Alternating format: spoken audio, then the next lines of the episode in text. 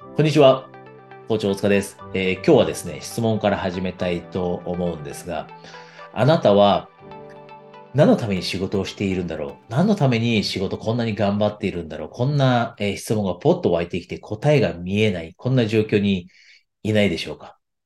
実は、この質問が急に湧いてきて、で、その質問の答えなかなか見つけられなくて、で、その結果、やる気だったりモチベーションが低下してしまう。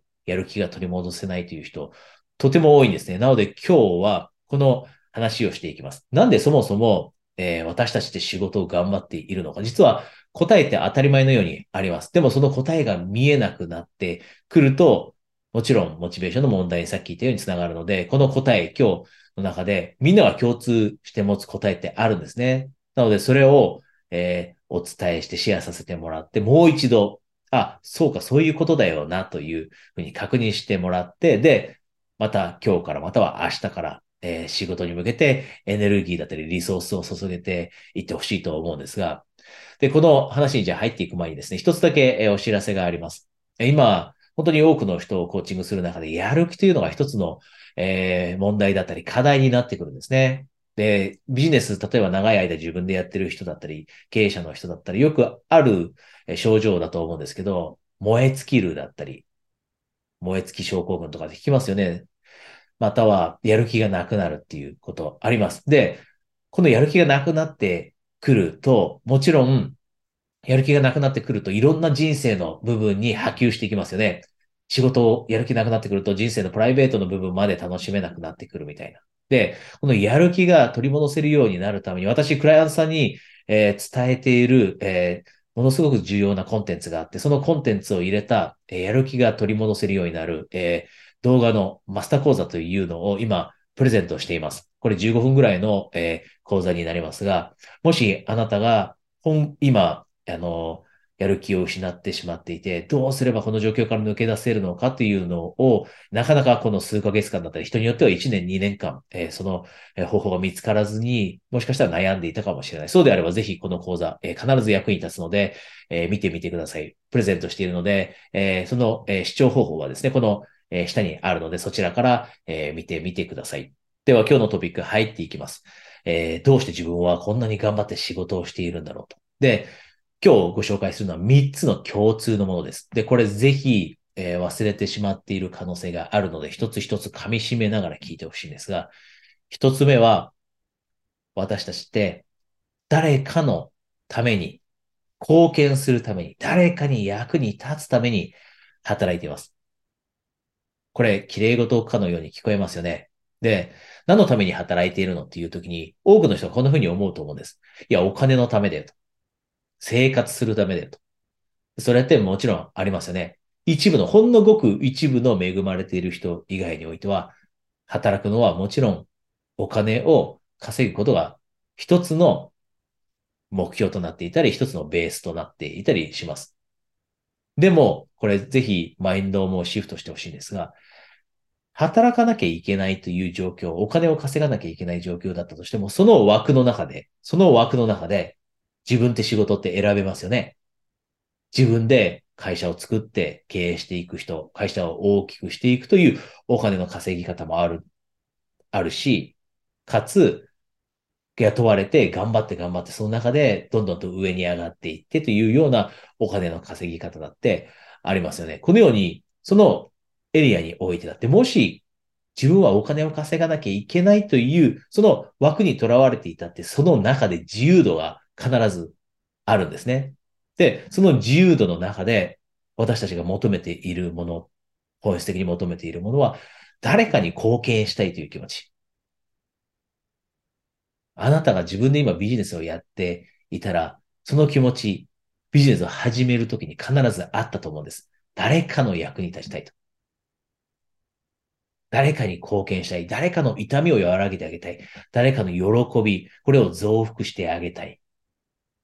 で、ぜひ、やる気が今、モチベーションが下がっていたり、または、さっきの答えですね。どうして自分で働いてるんだろうというのが見つからなければ、ここで一つ必ず答えを見つけてほしいんです。見つけてほしいんです。あなたは誰の役に立ちたいと思っているから今の仕事をしているのか。どうやって世の中に、誰に貢献したいから、どのように貢献したいから、今の仕事をしているんだっけと。で、これ考えてみて、多くの人答え見つかると思います。ただ忘れてしまっているだけ。で、もし本当に、いやいや、誰かのためなんてもう全く見つけられないですと。今やってる仕事に意味なんて全く感じないですということであれば、それはあなたに対するメッセージですよね。それってもしかしたらあなたの心の声かもしれない。つまりは、この仕事していていいのかなと。自分の人生のおそらく半分以上の時間、自分の起きている時間の半分以上の時間を使うようなことが仕事です。で、この仕事の中で自分は何にも貢献できてないと思っているのであれば、もうこれは必ずあなたへのサインですよね。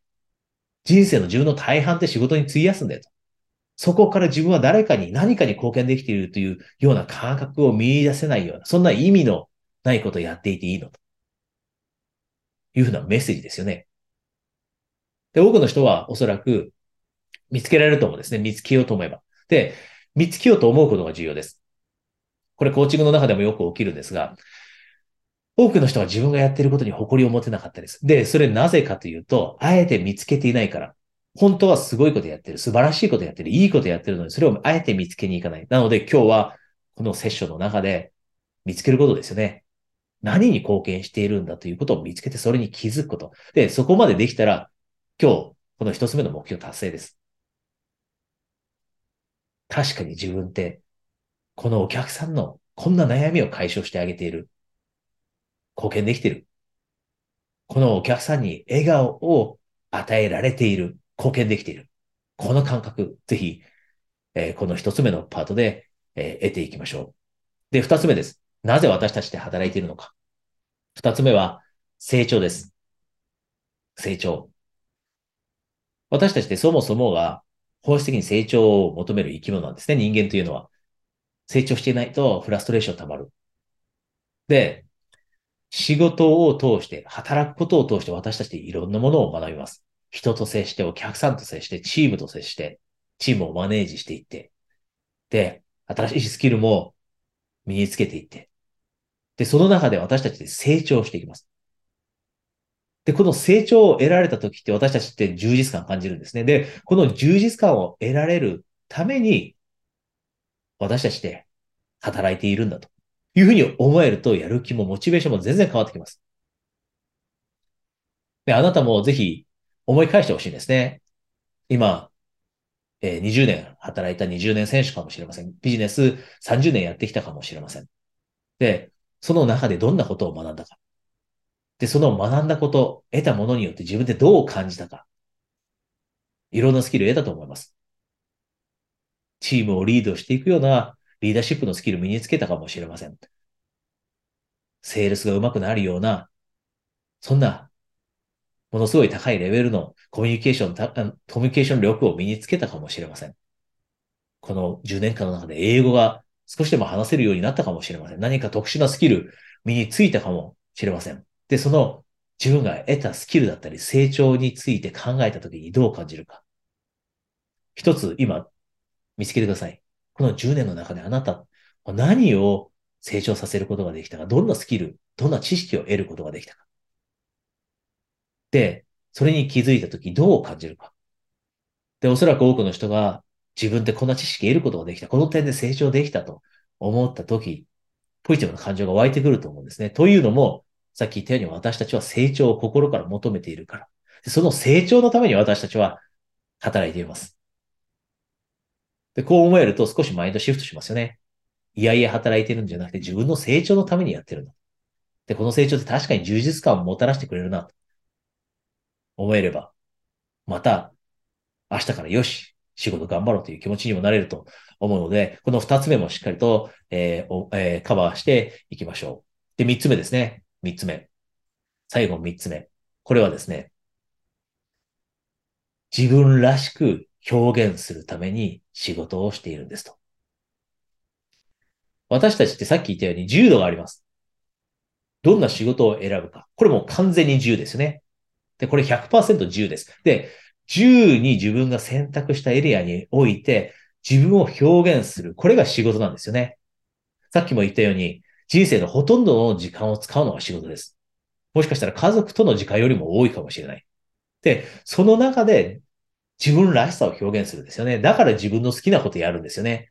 で、もし、この点、自分らしくないなって今やってることが全然自分らしくない。自分らしさ表現できてないと思ったら、これもさっきの一つ目と同じようにメッセージですよね。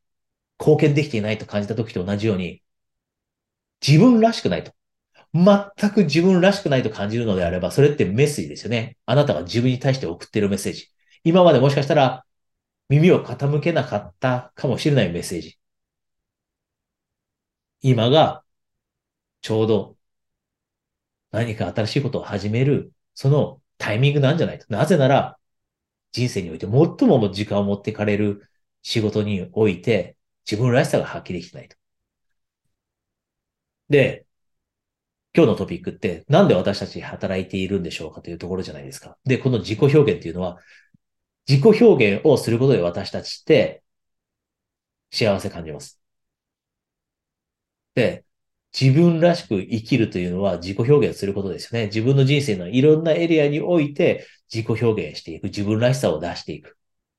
で、この仕事のエリアにおいても自分らしさを表現しながら誰かにインパクトを与える。貢献していく。で、その上で自分を成長させていく。これが仕事です。自己表現するために私たち働いてます。お金があって、ほんの一部の恵まれた人でお金があって働かなくていい人って、仕事で自己表現しなくてもいい。プライベートなことをやって、自己表現すればいい。でももしあなたが仕事をしなければいけないという状況にいるのであれば、仕事の中で自己表現する。これが仕事だと。